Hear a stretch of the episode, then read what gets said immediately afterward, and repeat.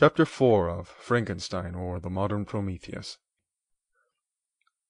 From this day natural philosophy, and particularly chemistry in the most comprehensive sense of the term, became nearly my sole occupation.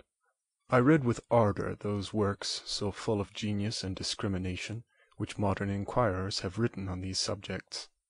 I attended the lectures and cultivated the acquaintances of the men of science of the university, and I found even in M. Krempe a great deal of sound sense and real information, combined, it is true, with a repulsive physiognomy and manners, but not on that account the less valuable. In M. Waldman I found a true friend. His gentleness was never tinged by dogmatism, and his instructions were given with an air of frankness and good nature that banished every idea of pedantry.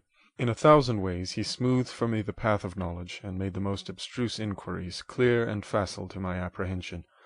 My application was at first fluctuating and uncertain; it gained strength as I proceeded, and soon became so ardent and eager that the stars often disappeared in the light of morning whilst I was yet engaged in my laboratory. As I applied so closely, it may be easily conceived that my progress was rapid. My ardour was indeed the astonishment of the students, and my proficiency that of the masters. Professor Krempe often asked me, with a sly smile, how Cornelius Agrippa went on whilst Monsieur Waldman expressed the most heartfelt exultation in my progress. Two years passed in this manner, during which I paid no visit to Geneva, but was engaged heart and soul in the pursuit of some discoveries which I hoped to make. None but those who have experienced them can conceive of the enticements of science. In other studies you go as far as others have gone before you, and there is nothing more to know; but in a scientific pursuit there is continual food for discovery and wonder.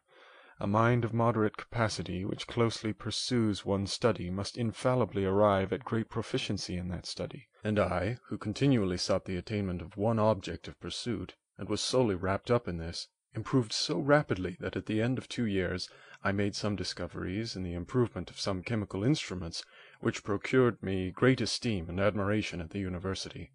When I had arrived at this point and had become as well acquainted with theory and practice of natural philosophy as depended on the lessons of any of the professors at Ingolstadt, my residence there no longer being conducive to my improvements, I thought of returning to my friends and my native town, when an incident happened that protracted my stay. One of the phenomena which had peculiarly attracted my attention was the structure of the human frame and, indeed, any animal endued with life. Whence, I often asked myself, did the principle of life proceed? It was a bold question, and one which has ever been considered as a mystery.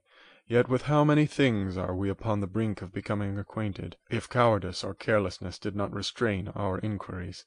I revolved these circumstances in my mind, and determined thenceforth to apply myself more particularly to those branches of natural philosophy which relate to physiology. Unless I had been animated by an almost supernatural enthusiasm, my application to this study would have been irksome and almost intolerable. To examine the causes of life we must first have recourse to death. I became acquainted with the science of anatomy, but this was not sufficient; I must also observe the natural decay and corruption of the human body. In my education my father had taken the greatest precautions that my mind should be impressed with no supernatural horrors. I do not ever remember to have troubled at a tale of superstition, or to have feared the apparition of a spirit. Darkness had no effect on my fancy, and a churchyard was to me merely the receptacle of bodies deprived of life, which, from being the seat of beauty and strength, had become food for the worm. Now I was led to examine the cause and progress of this decay, and forced to spend days and nights in vaults and charnel houses. My attention was fixed upon every object the most insupportable to the delicacy of the human feelings. I saw how the fine form of man was degraded and wasted. I beheld the corruption of death succeed to the blooming cheek of life. I saw how the worm inherited the wonders of the eye and brain. I paused, examining and analyzing all the minutiae of causation, as exemplified in the change from life to death, and death to life, until from the midst of this darkness a sudden light broke in upon me a light so brilliant and wondrous, yet so simple, that while I became dizzy with the immensity of the prospect which it illustrated. I was surprised that among so many men of genius who had directed their inquiries towards the same science, that I alone should be reserved to discover so astonishing a secret. Remember, I am not recording the vision of a madman. The sun does not more certainly shine in the heavens than that which I now affirm is true. Some miracle might have produced it, yet the stages of the discovery were distinct and probable. After days and nights of incredible labor and fatigue, I succeeded in discovering the cause of generation and life; nay more, I became myself capable of bestowing animation upon lifeless matter. The astonishment which I had first experienced on this discovery soon gave place to delight and rapture. After so much time spent in painful labor, to arrive at once at the summit of my desires was the most gratifying consummation of my toils. But this discovery was so great and overwhelming that all the steps by which I had been progressively led to it were obliterated, and I beheld only the result. What had been the study and desire of the wisest men since the creation of the world was now within my grasp. Not that, like a magic scene, it all opened upon me at once. The information I had obtained was of a nature rather to direct my endeavors so soon as I should point them towards the object of my search, than to exhibit that object already accomplished. I was like the Arabian who had been buried with the dead and found a passage to life, aided only by one glimmering and seemingly ineffectual light. I see by your eagerness and the wonder and hope which your eyes express, my friend, that you expect to be informed of the secret which I am acquainted. That cannot be. Listen patiently until the end of my story, and you will easily perceive why I am reserved upon that subject. I will not lead you on, unguarded and ardent as I then was, to your destruction and infallible misery. Learn from me, if not by my precepts, at least by my example, how dangerous is the acquirement of knowledge, and how much happier that man is who believes his native town would be the world, than he who aspires to become greater than his nature will allow. When I found so astonishing a power placed within my hands, I hesitated a long time concerning the manner in which I should employ it. Although I possessed the capacity of bestowing animation, yet to prepare a frame for the reception of it, with all its intricacies of fibres, muscles, and veins, still remained a work of inconceivable difficulty and labor. I doubted at first whether I should attempt the creation of a being like myself, or one of simpler organization, but my imagination was too much exalted by my first success to permit me to doubt of my ability to give life to an animal as complex and wonderful as man. The materials at present within my command hardly appeared adequate to so arduous an undertaking, but I doubted not that I should ultimately succeed. I prepared myself for a multitude of reverses my operations might be incessantly baffled, and at last my work be imperfect; yet when I considered the improvement which every day takes place in science and mechanics, I was encouraged to hope my present attempts would at least lay the foundations of future success. Nor could I consider the magnitude and complexity of my plan as any argument of its impracticability. It was with these feelings that I began the creation of a human being. As the minuteness of the parts formed a great hindrance to my speed, I resolved, contrary to my first intention, to make the being of a gigantic stature, that is to say, about eight feet in height, and proportionably large. After having formed this determination, and having spent some months in successfully collecting and arranging my materials, I began. No one can conceive the variety of feelings which bore me onwards, like a hurricane, in the first enthusiasm of success. Life and death appeared to me ideal bounds, which I should first break through, and pour a torrent of light into our dark world. A new species would bless me as its creator and source. Many happy and excellent natures would owe their being to me. No father could claim the gratitude of his child so completely as I should deserve theirs.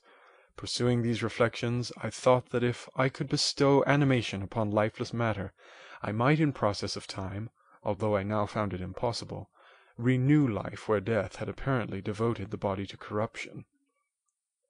These thoughts supported my spirits, while I pursued my undertaking with unremitting ardor. My cheek had grown pale with study, and my person had become emaciated with confinement. Sometimes, on the very brink of certainty, I failed, yet still I clung to the hope which the next day or the next hour might realize. One secret which I alone possessed was the hope to which I had dedicated myself and the moon gazed on my midnight labors, while with unrelaxed and breathless eagerness I pursued Nature to her hiding places. Who shall conceive the horrors of my secret toil as I dabbled among the unhallowed damps of the grave, or tortured the living animals to animate the lifeless clay?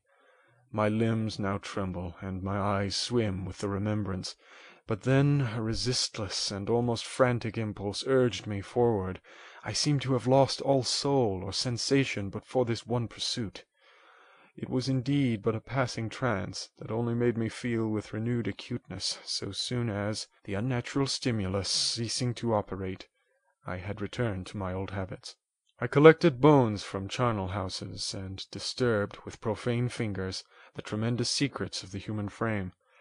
In a solitary chamber, or rather cell, at the top of the house, and separated from all the other apartments by a gallery and staircase, I kept my workshop of filthy creation. My eyeballs were starting from their sockets in attending to the details of my employment. The dissecting room and the slaughter house furnished many of my materials, and often did my human nature turn with loathing from my occupation, whilst still urged on by an eagerness which perpetually increased. I brought my work near to a conclusion. The summer months passed while I was thus engaged, heart and soul, in one pursuit. It was a most beautiful season. Never did the fields bestow a more plentiful harvest, or the vines yield a more luxuriant vintage. But my eyes were insensible to the charms of nature, and the same feelings which made me neglect the scenes around me, caused me also to forget those friends who were so many miles absent, and whom I had not seen for so long a time. I knew my silence disquieted them, and I well remembered the words of my father. "I know that while you are pleased with yourself, you will think of us with affection, and we shall hear regularly from you. You must pardon me if I regard any interruption in your correspondence as a proof that your other duties are equally neglected." I knew well, therefore, that would be my father's feelings but I could not tear my thoughts from my employment, loathsome in itself, but which had taken an irresistible hold of my imagination. I wished, as it were, to procrastinate all that related to my feelings of affection until the great object, which swallowed up every habit of my nature, should be completed. I then thought that my father would be unjust if he ascribed my neglect to vice or faultiness on my part but I am now convinced that he was justified in conceiving that I should not be altogether free from blame. A human being in perfection ought always to preserve a calm and peaceful mind, and never to allow passion or a transitory desire to disturb his tranquillity. I do not think that the pursuit of knowledge is an exception to this rule. If the study to which you apply yourself has a tendency to weaken your affections and to destroy your taste for those simple pleasures in which no alloy can possibly mix, then that study is certainly unlawful, that is to say, not befitting the human mind. If this rule were always observed, if no man allowed any pursuit whatsoever to interfere with the tranquillity of his domestic affections, Greece had not been enslaved, Caesar would have spared his country. America would have been discovered more gradually, and the empires of Mexico and Peru had not been destroyed. But I forget that I am moralizing in the most interesting part of my tale, and your looks remind me to proceed. My father made no reproach in his letters, and only took notice of my silence by inquiring into my occupations more particularly than before. Winter, spring, and summer passed away during my labours, but I did not watch the blossom or the expanding leaves sights which before always yielded me supreme delight, so deeply was I engrossed in my occupation. The leaves of that year had withered before my work drew near to a close, and now every day showed me more plainly how well I had succeeded, but my enthusiasm was checked by my anxiety, and I appeared rather like one doomed by slavery to toil in the mines, or any other unwholesome trade, than an artist occupied by his favourite employment. Every night I was oppressed by a slow fever, and I became nervous to a most painful degree. The fall of a leaf startled me, and I shunned my fellow creatures as if I had been guilty of a crime. Sometimes I grew alarmed at the wreck I perceived that I had become. The energy of my purpose alone sustained me. My labours would soon end, and I believed that exercise and amusement would then drive away incipient disease, and I promised myself both of these when my creation should be complete. End of chapter 4